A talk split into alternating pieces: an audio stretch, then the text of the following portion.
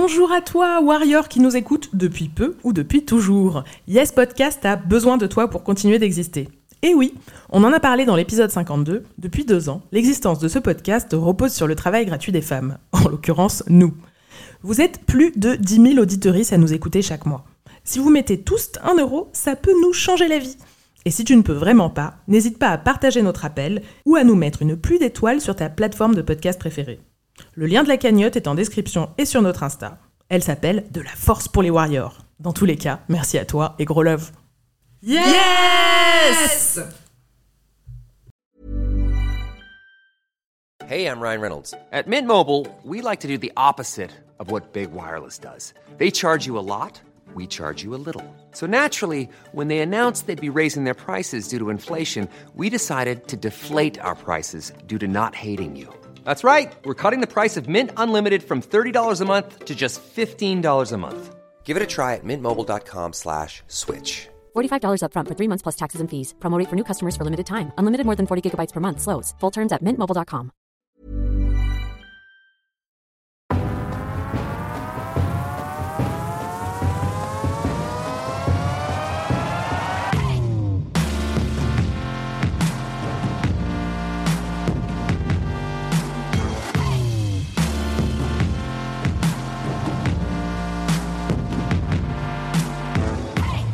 Bonjour à vous, c'est Anaïs. Bienvenue dans ce nouvel épisode bonus de Yes, le podcast de Warrior. Vous le savez, tous les mois, dans ces épisodes un peu hors série, on prend le temps de vous présenter une personnalité qui nous inspire.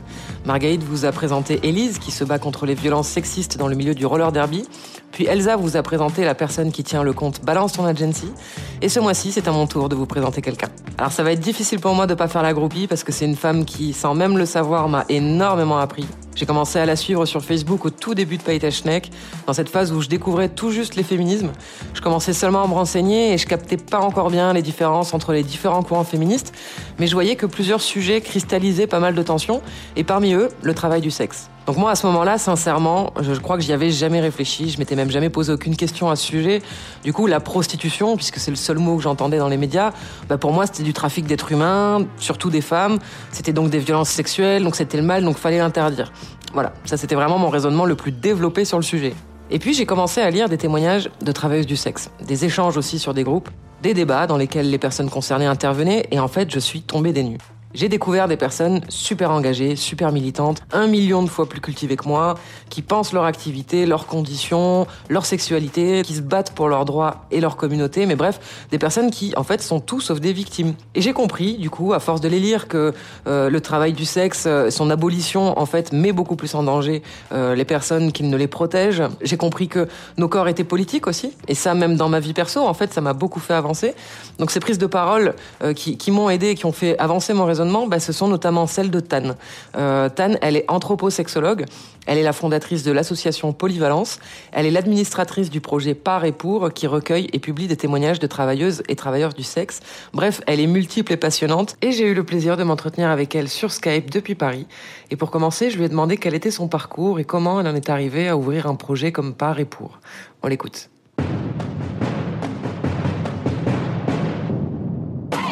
Moi, j'ai commencé à faire du travail du sexe euh, jeune, quand j'étais jeune, quand j'étais euh, bah, à peine majeure, tout en faisant des études d'anthropologie. Et puis, j'ai fondé l'association Polyvalence et j'ai repris des études en sexologie. Donc ensuite, j'ai créé le métier d'anthroposexologue et je continuais aussi à faire du travail du sexe. L'association Polyvalence s'occupait entre autres de récolter et publier des témoignages sur différents sujets. Et donc j'ai décidé de faire euh, la même chose sur le sujet du travail du sexe, donc de récolter des témoignages pour en faire un recueil de témoignages. Et finalement, je me suis dit que ce serait une meilleure idée de sortir un peu des mm, circuits endogames féministes où tout le monde se connaît pour contacter des maisons d'édition qui ont davantage pignon sur rue, donc plus de portée, et pouvoir toucher des personnes qui euh, ne sont pas forcément des, des ennemis politiques, mais euh, qui n'ont pas l'habitude d'avoir accès à, ces témoignages, à ces, informations. Bah ouais, le manque de représentation, c'est un peu un fil rouge quand on parle de, de violence systémique. Et je crois que c'est encore plus criant quand on parle de travail du sexe, puisque dans les médias, on nous le présente de façon super binaire, quand on distingue jamais euh, la prostitution forcée, ce contre quoi tout le monde est d'accord qu'il faut lutter, euh, d'une activité de travail exercée en indépendance, sans proxénète ou réseau de prostitution. Donc c'est présenté de façon super monolithique. En gros, on nous persuade que pute égale forcément victime, alors qu'en fait, les réalités, même les jobs, les conditions sociales, les choix, sont multiples et variés. Du coup, est-ce que tu penses que la publication de témoignages, enfin que le témoignage est un outil, voire même une arme, ou en tout cas un levier qui peut changer les choses sur ce sujet? Bah oui, complètement. Je pense d'ailleurs que c'est le plus efficace parce que c'est la réalité des personnes. Donc tu peux, tu peux pas euh, les contrer. Tu peux dire qu'il y a des biais, tu peux dire que c'est manipulé, tu peux dire plein de choses, mais au bout d'un moment, le nombre prouve que euh, les, les expériences sont, euh, sont différentes les unes des autres. Je pense que le témoignage, c'est vraiment l'outil le plus sincère, le plus direct et le plus efficace. Au fait, petit point vocabulaire, quand à nous moi disons TDS, ça signifie travailleuse du sexe ou travailleur. Alors pour pousser plus loin, justement, dans le débat public autour du travail du sexe, le gros sujet, c'est la question de l'abolition. Donc le fait d'interdire la prostitution et le travail du sexe sous toutes ses formes. Les gouvernements successifs vont tous dans ce sens depuis des années, et le STRAS, notamment le syndicat des travailleuses et travailleurs du sexe, n'arrête pas depuis des années d'alerter sur le fait que ces mesures mettent en fait en danger les personnes qu'elles sont supposées protéger. Est-ce que c'est un sujet dont parlent les personnes qui témoignent sur Par et pour? Oui, de manière plus ou moins distillée, mais oui. Depuis euh, la loi euh, qui est passée en 2016 euh, de pénalisation des clients, la situation a empiré. Enfin, c'est complètement détérioré d'ailleurs. Et il y en a qui disent euh, ça de manière plus modulée, modérée, euh, qui explique euh, qu'il y a eu un, une sorte de shift. En fait, l'abolition en soi, il y a des arguments qui, sont compréhensibles. Effectivement, il y a beaucoup de gens qui sont abolitionnistes par défaut parce qu'on a cette image très graphique des prostituées malmenées, violées, exploitées, etc. Mais bon, encore une fois, c'est pas la réalité, même si ça existe, c'est pas euh, 100% des personnes et c'est loin des chiffres qui sont régulièrement avancés par les abolitionnistes. En fait, le problème de cette loi, entre autres, c'est que donc le travail du sexe euh, est légal, est autorisé, si tant est qu'il soit déclaré, mais euh, les clients n'ont pas le droit de solliciter des travailleuses et travailleurs du sexe. En fait, c'est tellement absurde que moi je comprends pas très bien comment ces lois peuvent passer. C'est vraiment, ça n'a aucun sens. Tu peux exercer un métier, mais tu n'as pas de clientèle, et c'est un métier de clientèle. Ça accentue cette aura à la fois sulfureuse et dangereuse qu'est la prostitution, justement, avec cette vision par défaut. Les clients, sachant qu'ils sont euh, dans l'illégalité, flippent, ce qui remet une couche dans cette ambiance euh, ben, négative et glauque et sordide. Il y en a moins, parce qu'il y en a qui ont la peur du gendarme. Et ceux qui, qui sollicitent toujours des TDS, comme ils prennent plus de risques, certains se permettent d'être beaucoup plus agressifs, intrusifs, de négocier des prix et des pratiques qu'ils ne se seraient jamais permis de faire auparavant. Donc les clients deviennent plus dangereux, les travailleurs et travailleuses du sexe doivent ruser pour pouvoir se advertise, si tu veux. Les sites ferment les uns après les autres. Euh, les personnes qui travaillent à l'extérieur doivent se cacher parce que sinon les clients n'osent pas venir vers elles. Donc s'il y a un problème, elles sont complètement euh, excentrées, enfin loin de toute, euh, de toute forme de sécurité, etc. Donc la situation euh, est, est, assez dramatique, ouais. Alors qu'est-ce qu'il faudrait faire concrètement? C'est quoi du coup les, les, préconisations ou les revendications du STRAS et des travailleuses du sexe? Bah, Légiférer en fait comme si c'était un travail qui n'était pas à moitié démoniaque et qu'il faille des stratégies absurdes qui n'ont pas de sens. Ça n'a pas de sens pour tenter tant bien que mal de, de, mettre le truc sous le tapis qui ne disparaîtra pas. Euh, faire en sorte que les personnes soient protégées, qu'il y ait euh, des droits, que si une personne euh, est victime d'un abus, d'une violence, euh, voire d'un viol, euh, qu'elle puisse porter plainte sans qu'on leur dise bah ouais mais ça fait partie du game, parce que de toute façon la prostitution c'est shady. Voilà, et c'est ça qui, qui est à totalement modifier. En fait, j'ai l'impression que ce sujet, il est enrobé dans une énorme couche d'hypocrisie, en fait. Euh, je pense par exemple à Nikita Bellucci, qui est donc euh, actrice porno. Euh, quand elle a témoigné du harcèlement dont elle était victime, bah, immédiatement, on l'a insultée et on lui a dit qu'elle avait qu'à avoir une vie normale. Et quand elle a annoncé qu'elle était enceinte, bah, immédiatement, on l'a insultée et on lui a dit qu'elle avait pas le droit d'avoir une vie normale. Donc finalement, à force de clichés, bah, quand t'es concerné, tu perds à tous les coups, non? Ouais, mais ça, je pense que, bon, évidemment, quand t'es pute, euh, oui, mais quand t'es femme, déjà, c'est un petit peu euh, euh, la même chose. Donc là, c'est c'est ça euh, de manière exacerbée. Mais oui, oui, tu peux, tu peux pas gagner en fait. Soit t'es slut shamé, soit t'es pas assez slut pour pouvoir te permettre de faire ça. Enfin, il y a toujours un problème. Sur Paris Pour, j'ai vu que tu relayais parfois aussi la parole de personnes qui étaient pour l'abolition et qui ont changé d'avis. Moi, je considère que c'est toujours des victoires quand on arrive à faire ouvrir les yeux à quelqu'un. Et sur Yes, les moments de gloire, c'est un peu notre spécialité. Du coup, j'imagine que toi aussi, t'en as des victoires? Ben plein, parce que toutes les personnes qui m'envoient euh, des messages me disant que en lisant les témoignages, elles ont changé d'avis. Il y en a eu euh, des centaines. Donc c'est super. Ben, c'est vraiment le but du bouquin. Hein. Enfin, le but du bouquin, si tu veux, c'est que les personnes qui écrivent auprès desquelles j'ai mené des entretiens soient entendues, évidemment, mais aussi que la variété des témoignages montre qu'avoir une opinion arrêtée, euh, peu creusée, peu réfléchie, un peu réac, n'a aucun sens et contre-productive en plus et même euh, assez euh, fatale. Enfin, je, pense honnêtement que beaucoup de gens sont vraiment euh, abolitionnistes par défaut. C'est que la société nous envoie des images qui font pleurer dans les chaumières et que avec un petit peu de réflexion et de la réflexion amenée de manière intelligente, nuancée, bah oui, il y a plein de gens qui ont changé d'avis. Mais, mais plein, beaucoup, beaucoup, beaucoup. Et parmi tous les témoignages que tu as reçus, est-ce qu'il y en a un en particulier qui t'a marqué ou un témoignage que tu as envie de partager? Bah écoute, pour euh, ceux sur le travail du sexe, je les trouve tous absolument géniaux. Enfin, j'ai l'air un peu exaltée quand je dis ça, d'ailleurs je le suis, mais euh, vraiment, à chaque fois que je les lis, le fond est toujours brillant, vraiment de la nana euh, qui euh, a commencé à se prostituer quand elle était mineure euh, dehors au, au client en passant par l'actrice porno et la domina de luxe et puis l'escorte occasionnelle la meuf qui bosse qui fait le tapin depuis des années en tradit les ex-abolitionnistes qui témoignent aussi. Enfin bon bref il y a vraiment il y a tout le monde et c'est pas soit euh, c'est euh, horrible, c'est un massacre permanent, soit c'est vraiment génial, c'est une ode à la prostitution permanente. C'est euh, pas du tout pas du tout ça parce que les personnes qui écrivent puisqu'elles le vivent, elles voient très bien à quel point il y a des strates infinies d'analyse potentielle de la situation, c'est-à-dire que même si tu es bien dans tes pompes, faire ce choix-là, ça relève quand même de probablement de contraintes économiques, pas systématiquement mais souvent mais c'est la, notion de choix est un peu compliquée à manier. On demande pas aux personnes qui ont des boulots euh, merdiques qu'elles détestent et qu'elles déplorent si, euh, si c'est une histoire de choix elles ont pas le choix en fait. Mais quand tu bosses chez McDo, on ne dit pas. Euh, tu vois, c'est toujours les mêmes arguments qui reviennent. Est-ce qu'il y a dans le sujet une question qui est trop peu posée ou un sujet qui est trop peu traité et que toi tu aimerais développer? Ben, ce que j'aimerais développer, c'est euh, le débunkage des chiffres qui sont euh, régulièrement assénés par les abolitionnistes, auxquels les personnes qui ne sont pas abolitionnistes ne savent pas très bien comment répondre, parce qu'elles n'ont pas accès à des chiffres.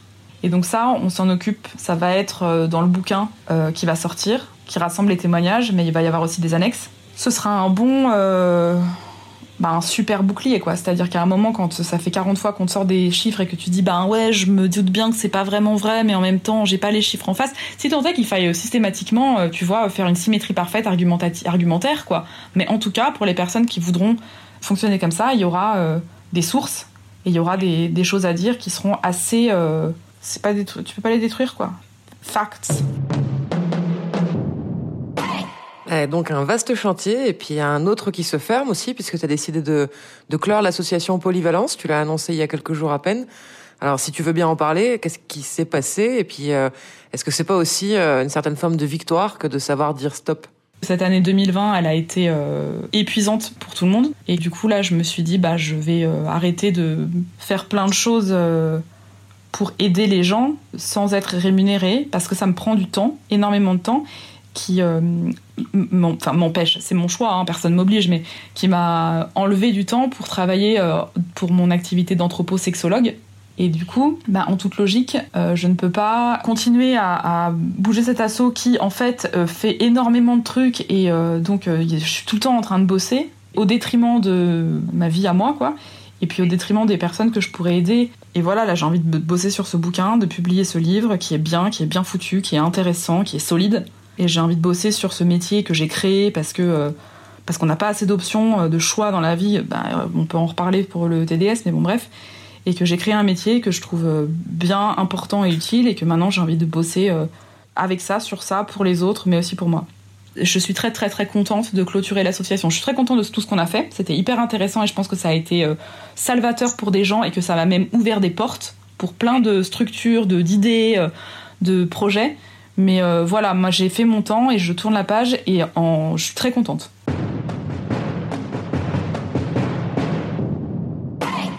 Eh ben bravo. Et oui, le travail gratuit, au bout d'un moment, ça suffit.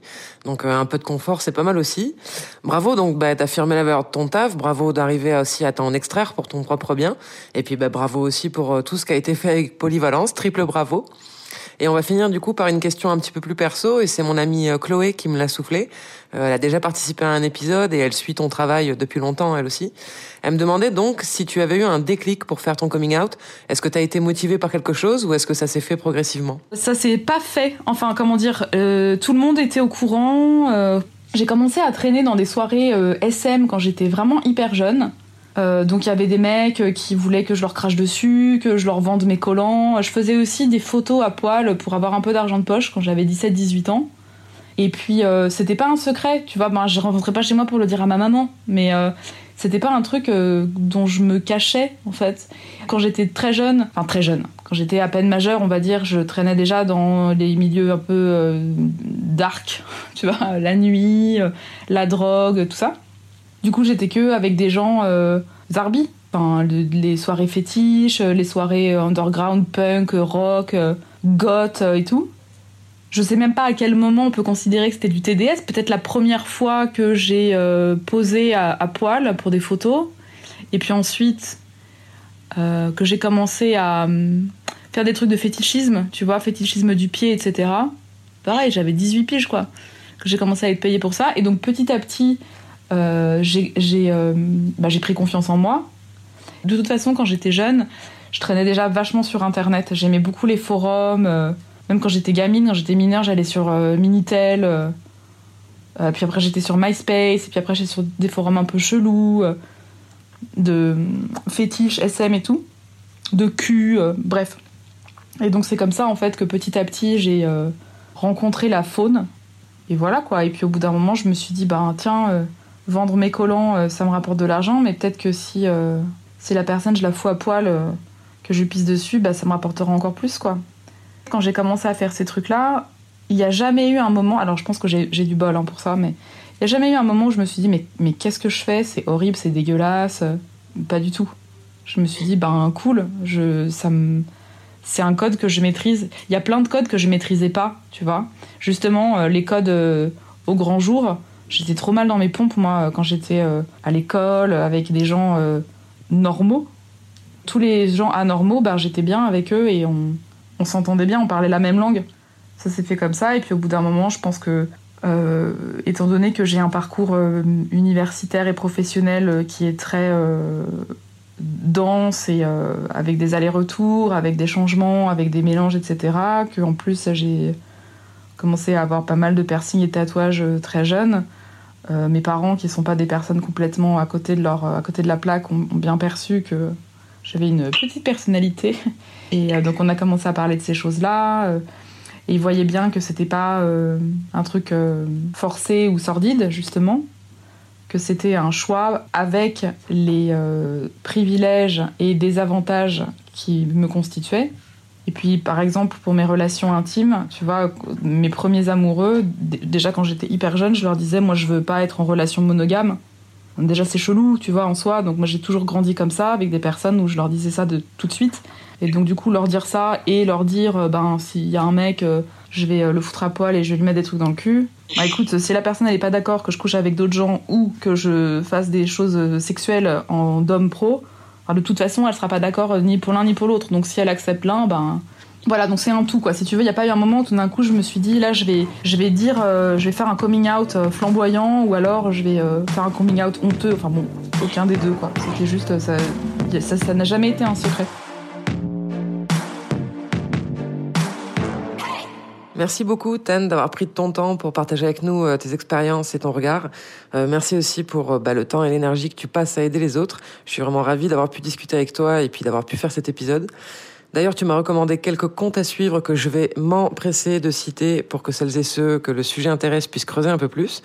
Donc, Tan m'a parlé du compte TDS VS Grinder, du compte Tapote Pute, donc c'est de là sur Instagram, et euh, bien sûr bah, du compte du Stras, cette fois sur Twitter, que vous pouvez également soutenir en faisant un don sur leur site, par exemple. Et pour suivre Par et Pour, bah, rendez-vous sur Instagram, par.et.pour, ou sur Facebook, bah, en suivant la page du même nom. Je remercie l'équipe de Popcast, notre label marseillais. Et de ton côté, toi qui nous écoutes, bah, tu peux partager nos épisodes et nous encourager depuis toutes les applications de podcast. Et tu peux aussi te tenir au courant de nos appels à témoignages en nous suivant sur Twitter, Facebook et Instagram, yespodcast. C'est la fin de ce troisième épisode bonus. J'espère que ça t'a plu. On se retrouve dans deux semaines et d'ici là, n'oublie pas, c'est en sachant qu'on cesse de se tromper. Tu apprends des autres, tu apprends sur toi, ton corps t'appartient et personne n'y changera rien. Bref, meuf, t'es warrior.